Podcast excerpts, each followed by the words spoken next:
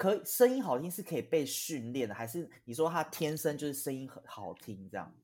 我觉得大概有两，我我是属于后面被训练的，也有一种人就是天生他讲话就很有，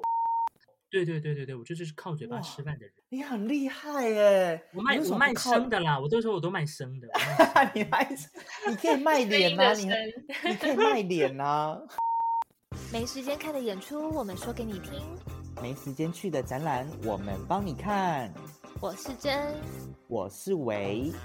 欢迎来到配格表演吧 ，Let's show！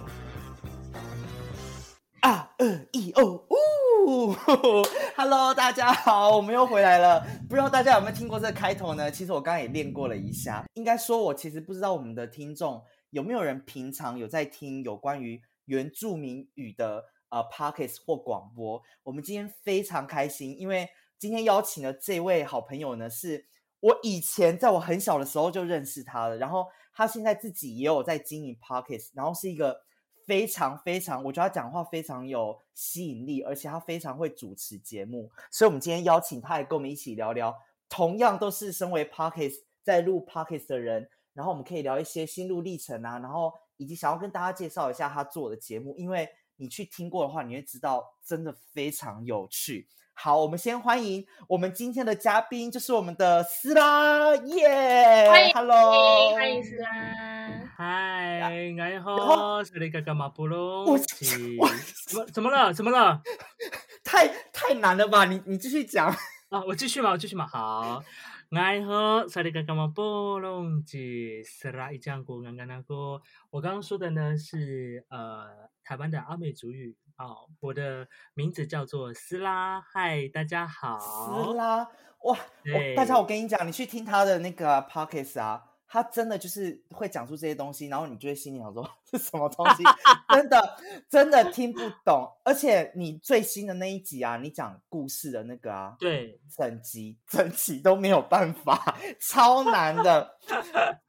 然后如 果, 如果没有没有就是没有在听或是大概知道南岛语系的语言的朋友，一开始听会很。会觉得很吃力，讲说啊，你到底在讲什么啊？这样真的完全听不懂。好，然后呃，我叫他斯拉，有有一点绕口啦。就是其实以前在我小时候，我们两个都还是小时候的时候，我是叫他 Kim， 对对。然后他之后就是用他的这个阿美族语的呃名字斯拉，就是活跃在那个现现在的那个大家的声音中。然后我想要对有有一点想要请。那个斯拉自己讲一下，因为我怕我真的讲错。就是在我小时候，呃、你高中的时候，你一直强调你小时候，你们一直强调那个年龄差的部分。对啊，你小时候，我认识你小时候是国小吗？我国小你就高中了，不是吗？对对对对对，对啊，就我小时候，然后你的中时候，就是他那时候我们会认识，其实是因为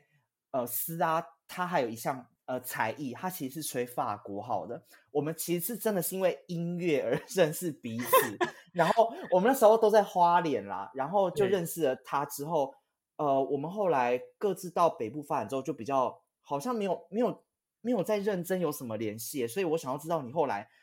人生到底走走过了哪些，一直到我今天又遇到了你，整个是大走偏欸啊！哦天哪！那那我先从一开始学跟跟你认跟那个静伟认识的时候，那时候你国小呢，他才还在念音乐班嘛。然后刚好那个时候我高中刚好也是在学校吹乐团。那其实你刚刚说我一开始吹法国号，其实你知道我一开始学想要就是认真学音乐的时候，其实并不是选法国号。是什么？选法国号。选法国号完全就是一个被被被分配到的，因为我以前因为我不是我不是那个音乐班的学生，所以那时候呢，我接触音乐是从呃管乐是从国中开始，那时候国中是类似那种管乐社管乐团嘛，对管乐团管乐团这样子。然后那时候很好笑，那时候我进去的时候，我玩一开始我是被一个乐器的声音吸引，我想说啊，这个乐器的声音也太太酷了吧！我想我我一定要学这个乐器。那个乐器呢，就是 oboe。哪个神经病一开始学管乐会学 oboe？ 那很难呢、欸，很难呢、欸，真的。对。然后后来殊不知呢，好啊，那当当时的学校的 oboe 只有两只的样子，就没有多的乐器了。好，然后我就看上一个也是跟他声音差不多，但是音域偏低的 bassoon。我都专挑这些很偏门的乐器、嗯嗯、好，结果呢保送也是因为乐器不够，然后那时候的学长姐就看说哎，到底哪一个那个哪一个乐器是在目前当下是够的，可以让学弟妹来学习，就看来看去呢哎、嗯，好像只剩下法国号还有很多支没有人选，然后呢我就这样因缘际会就被分配到去吹法国号这样子。对，然后呢就从一路从国中开始吹，然后到高中大学，大学之后就就是等于是吹其他团，其他大学的团，就是当枪手这样子、嗯、一直到出社会的前两三年都还有吹，还有在吹，之后就就比较少吹了。然后呢我跟静伟那时候高中的时候比较，就是因为呃那时候大家都在玩音乐，所以又在花莲，然后花莲学音乐的学管乐的或者是音乐班或非音乐班的学生又很少，所以呢我们就常常聚集在一个一个花莲市博爱街的一栋建筑物里面。博爱街没错没错，博爱街你一讲起来博爱街没错。对，那个那个乐团叫深子深子乐集。哦哎、欸，可是你大学的时候是最后是读了什么系啊？是不是跟广播有关？对，你知道那时 那, 那个时候因为呃大家聚集在玩音乐嘛，所以有一些比如说我们身旁的同学静伟也认识，比如说像蒋仲吉之类的人啊、嗯、他们就开始就想说啊要未来要考音乐音乐系这样子。然后我想说啊我要考音乐系嘛，看他们平常练很像很痛苦欸，然后我想说那就那那还是不要选音乐这条路好了。然后后来、嗯、然后后来呢我就想说哎，因为刚好在高中的时候也是有在做广播商，就参加广播的活动，就觉得哎广播这件事情对着麦克风讲话好像还蛮有趣的，因为你不会真的接触到人群，但是你讲的话可以让很多人听到。当初只是一个觉得好玩的想法，后来在高中要填志愿的时候，我想说啊，真真的不知道选什么，那那就选跟大船有关的好了。所以那个时候呢，嗯、我就选，那时候还特别去问，就是一些有在，就是一些在行业的一些哥哥姐姐们，在广播业的哥哥姐姐，那时候认识的。嗯，他们说哦，广播很有名啊，到大广电很有名，就是世新啊这样子。对，我说啊啊世新哦啊，可是私立的很贵，你知道，世新的学费真的是数一数二贵，尤其广电系又更贵。然后呢，那个时候我还跟我们家里人讲说，他到底要念国立还是念私立？但是别人都说好像私立的世新比较厉害这样子，所以那个时候我就把世新填在第一志愿。然后、嗯、我把正大广电排在第二。哎、欸，可是说实在我，我不了解，嗯、我不了解广电的那个、嗯、叫什么呃排名。可是像我，嗯、我整个是门外汉，我也是以为世新比较好耶。我可是我是门外汉，嗯。那个时候，我觉得现在排名可能有点变了，因为现在。呃，各各个大传系，比如说辅大啦，或者是淡江啦、文化啦，还有那个台艺啦，还蛮多学校都有、嗯、都有大传或者是广电相关的科系，是投入到广播或者是大传的学生也越来越多，越来越平均啦。早期是真的世新有点称霸的概念、嗯，就是你不管到哪里，不管到电视台啦，不管到广播啦，一票就说啊，你哪里毕业的？啊，世新毕业的这样子。以前真的是挂着世新这个招牌出去，就会你知道走路有轰。嗯，哎、欸，可是我不得不说，就是以我从，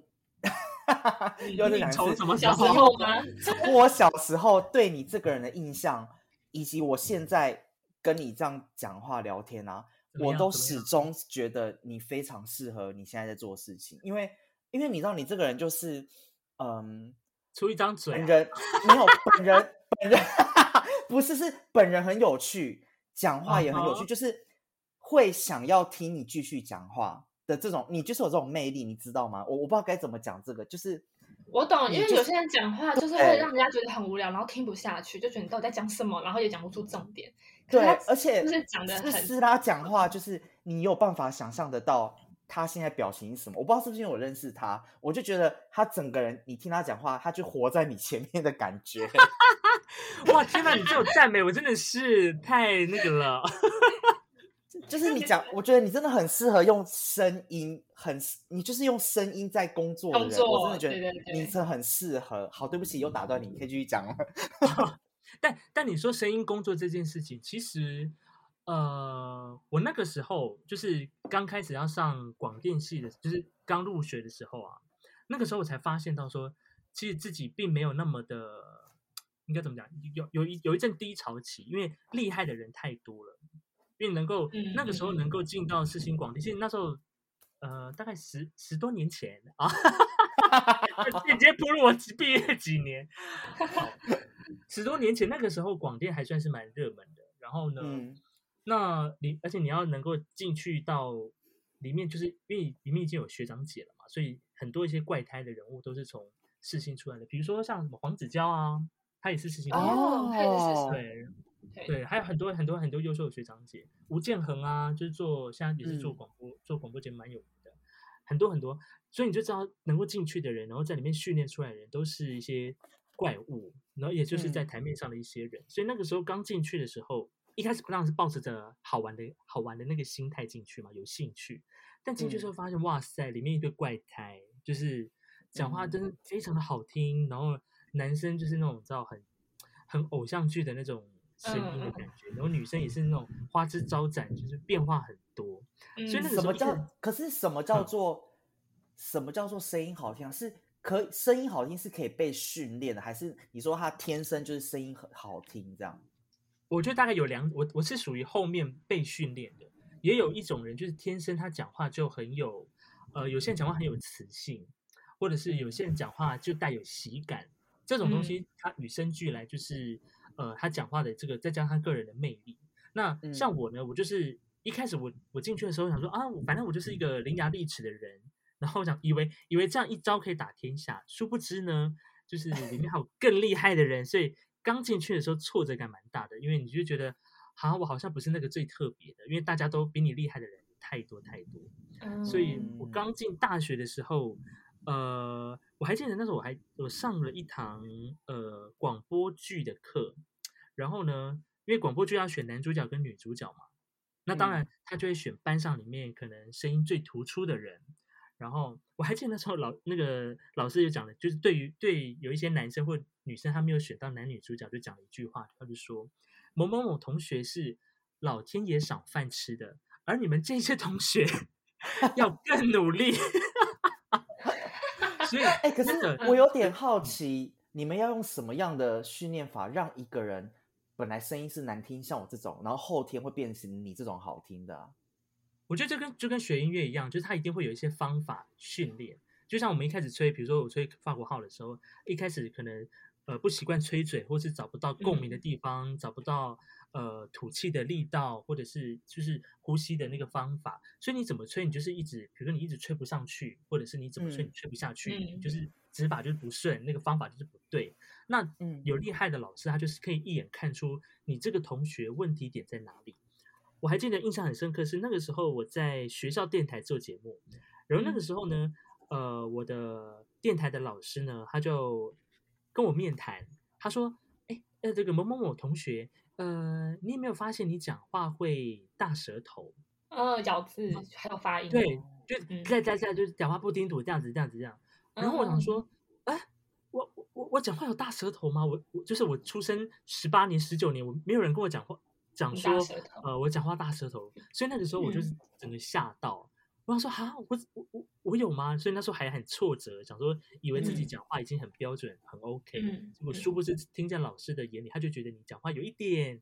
呃瑕疵，就是没有办法讲的那么的完整、嗯。所以那个时候他就建议我说：“来，同学，你你要从头开始练起。”什么叫从头开始练起呢？我不知道大家有没有读过那个《国语日报》，现在应该还应该还有，因为《国语日报》旁边不是会有那个注音符号吗？嗯、对, 对所以那个时候呢，我就是呃下午没课的时间，我就跑到电台，然后呢就打开报纸念给老师听。你知道那个念真的是很、嗯、很像国小在就是小学生在念课文，很, 很刁钻的那一种。哎、欸，老师我有问题，我要发问老师。是啦，老师我有问题。可是因为就是呃。因为像我，我是一个发音非常不标准的人，就是我支持是那个我分不出来，就是我根本、嗯、我根本念不出来。可是像我这种，假如要去接受你的那种训练，像其实我真的很想去上那种课哦，因为我就是咬字很不清楚嘛。可我在想，假如我去上那个课，会不会呃，我要怎么问这个问题呢？如果我一直念那《国语日报》念得很标准，会不会让我平常在生活中的时候，大家觉得我讲话变得有点太字正腔圆，就反而太怪。哦，我觉得还好，因为念那个国语日报，其实它它主要告呃，当时在练的时候是练你如何把一个字讲的完整。因为现在、嗯、现在、哦、现在现在我们讲话都会很很懒惰，有时候这样子就会念这样子。对。对，然后然后到后面就变然后吃肉就变吃肉，嗯、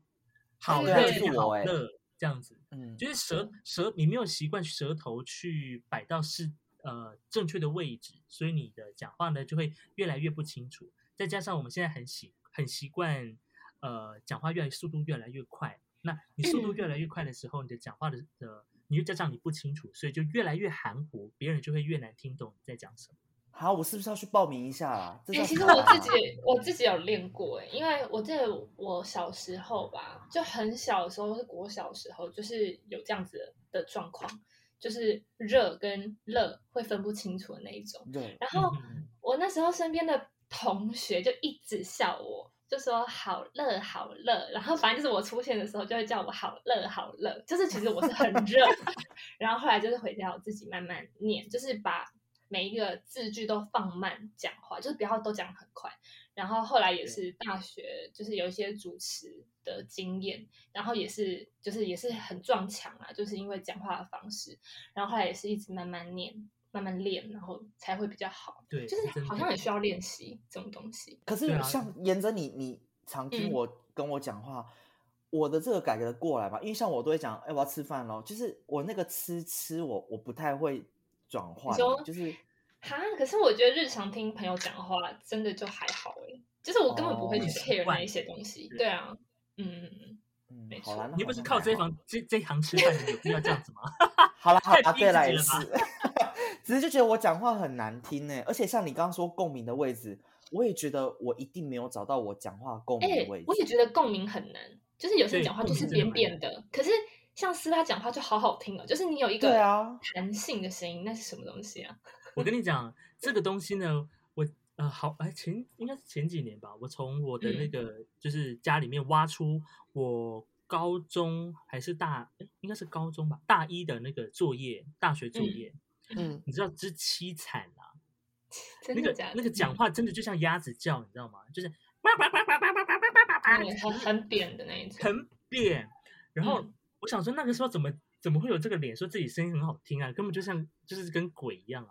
然后后来也是呃，我们在在广播里面会有一个声音表情的课，那老师里面就会就开始一步一步教大家你的发音的位置在哪里，你要怎么让你的声音往下面，就比如对男生而言，你要让共鸣腔留在鼻腔呢，还是留在胸腔，或者留或者你发声的位置要比较靠近你的。呃，喉咙的后面听起来声音比较远，还是讲把话讲在牙齿、舌头、嘴巴前面等不同的位置去练习你的发音的空间。这、嗯、我相信这应该跟练声乐的朋友们应该也有关系，因为他们在发声的时候也会需要知道自己的声音好听的共鸣点在哪里，所以你就必须每天多讲话，然后多听，然后而且我们常常要对麦克风讲话嘛，所以我们常常练习的时候就是对着麦克风去找到一个。呃，你可以一直不断的讲话，然后很轻松，不会让你觉得累的那个位置，就是对你来说就是舒服的位置。哎，像华视他们不是有一个那个什么，那叫广播班吗？还是什么什么班的？配音班，配音班，他们也是会教这个吧？会啊，会啊，会啊。好，我是要去学一下。你看，不是因为干啥？不是因为，因为我觉得，我觉得共鸣这个位置很重要，是因为，假如我有时候讲话讲久一点。或是假如我们去唱歌什么的，真的隔音会立刻沙哑，立刻直接沙哑。嗯对，真的，因为像因为你，比如你发声的位置，你出力的地方不太一样的话，其实像以前我们做广播节目，可能每天每天都要讲话，讲好多话，每天都要报新闻的时候，嗯、如果你的发音位置不正确，你一直用喉咙、喉咙去或者是脖子的力量去支撑你讲话的的声音的时候，其实你的肩颈会很酸。然后，哎、欸，对，就是我哎、欸。或者是不自觉让身体的某个部位去盯住你讲话，嗯、所以你一放松就就哦，天哪，好累好累这样子。真的，而且、就是、我, 我觉得那个教课超有感的，因为有时候教课你可能我通常都是如果连续两堂课，我的声音就很痛，就是下课之后完全不想讲话，因为喉咙会在哑掉。对，就是有点发炎的那种感觉，就很对对对对对对，发就是发炎的感觉，像、哦、那个就是、哦、是不是是用错发音方式、啊？对，用错发音的位置。一、okay. 当然，一来你一直不断的讲话，你的肌肉当然会松弛，所以这是这一定会哑的。只是说我们如何呃透过有效的训练，让自己的声音在长时间的使用之下，它不会哑的这么快。像我有时候讲久还是会哑掉，就是因为可能讲到后面真的身体的力量不够了，所以变得会、嗯、开始越来越靠喉咙的声音去支撑的时候，后面到声音还是会哑掉，所以就是变成是你要多去练习，就像我们比如说吹法国号，你你就是要多练你嘴巴的肌肉才能够你支撑去吹整场的音乐会独奏啊或什么的，嗯，一样的道理、嗯、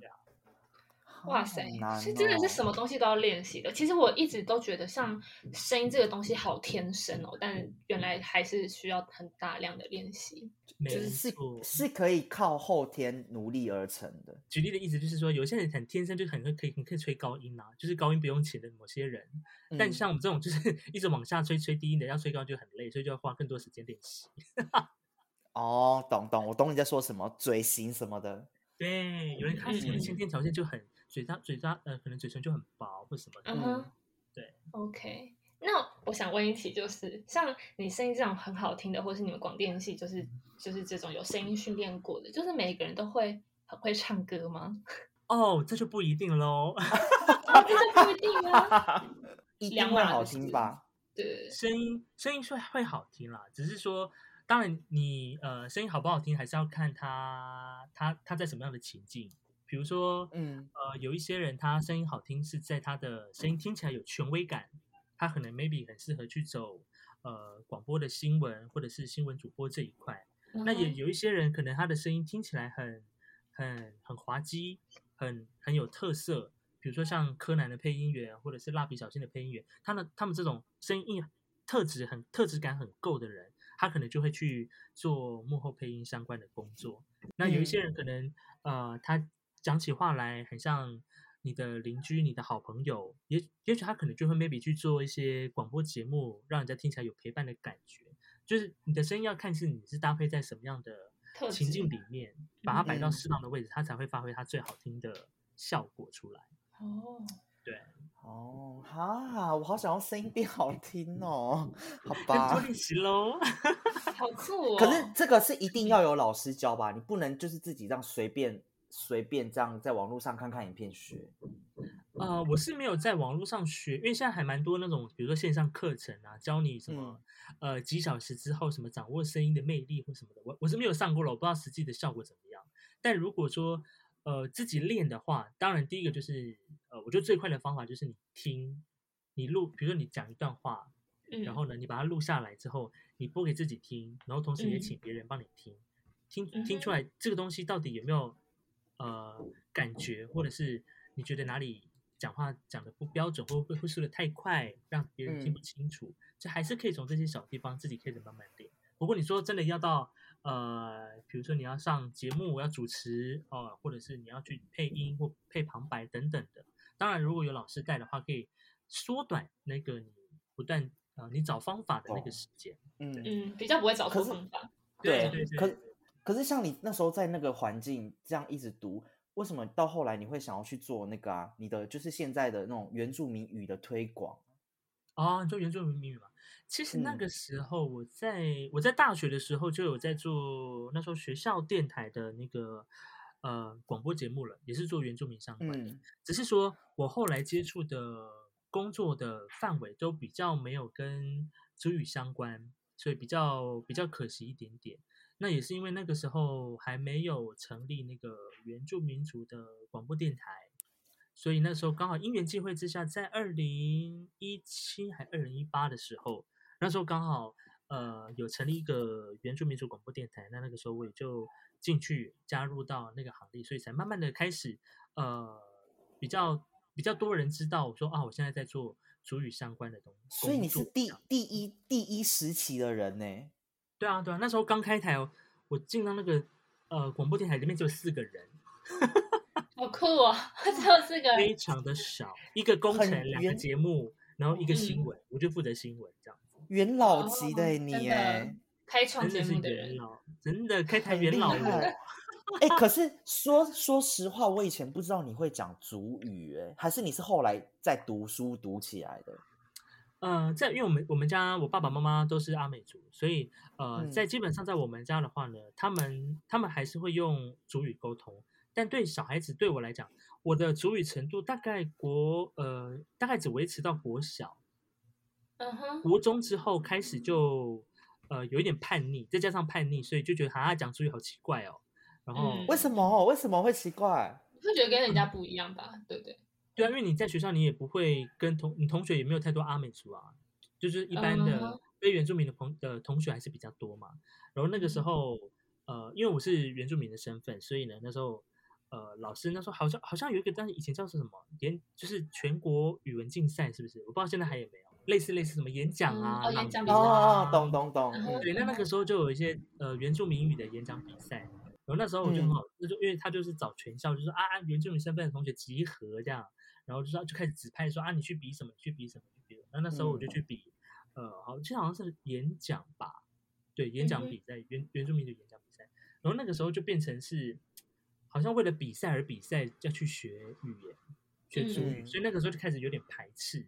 嗯，就说啊、嗯，我为什么要去比这个？我比这个可以干嘛？就是、嗯、哦，大家当大家大家都在补习英文的时候，我在那边补习。真的很不一样。对啊，以前那时候族语可以在哪边补啊？是有补习班吗？族语怎么可能有补习班？哪里开开得了？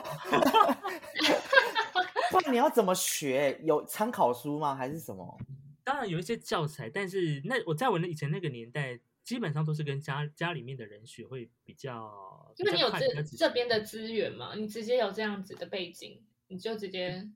对啊，因为家里里面的人都还会说族语嘛，所以变成、嗯呃、我使用的主要的使用环境也是在家里面。Okay, 然后、嗯、再加上后来国中开始叛逆嘛，到高中之后，族语这一块就比较不是变成我的主力，我就开始玩管乐。嗯嗯嗯嗯，对，所以在高国高中这一段时间开始，就是有有一段脱离啦，就是回到家中也比较不会主动用族语跟家里人的人讲话。所以到了后来到大学要做原住民节目的时候，就变得很吃力，因为也忘得差不多了，所以嗯，那个时候就变变成还是以华语的主持内容比较多。到后来你说真的要开始认真学族语，反而是出了社会之后去、嗯、呃念了那个叫做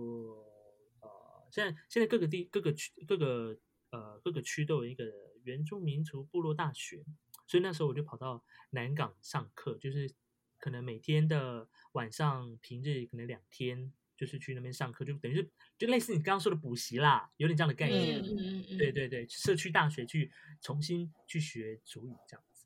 嗯啊，可是现在现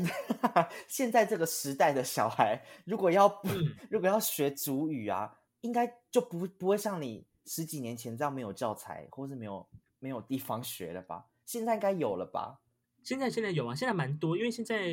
直播像直播蛮发蛮，就是大家用的很活跃嘛，所以现在很多呃族语的直播共学，很多学就是、嗯、因为现在原住民的学生在都会区或者是在呃原乡地区的人数都蛮分散的嘛，所以他可能某一个时间就是大家一起上线来，有一个老师直播共学，让大家一起来学。像以前直播还没那么发达，所以变成是说呃有时候可能有一些。学校里面只有一个某一个族群的学生，那他如果能够找到老师的话，他就可以来上。那如果他没办法上的话，他可能就去学其他的语言，也会有这样的状况。所以以前的资源相对比较少，嗯、但现在就还真的蛮。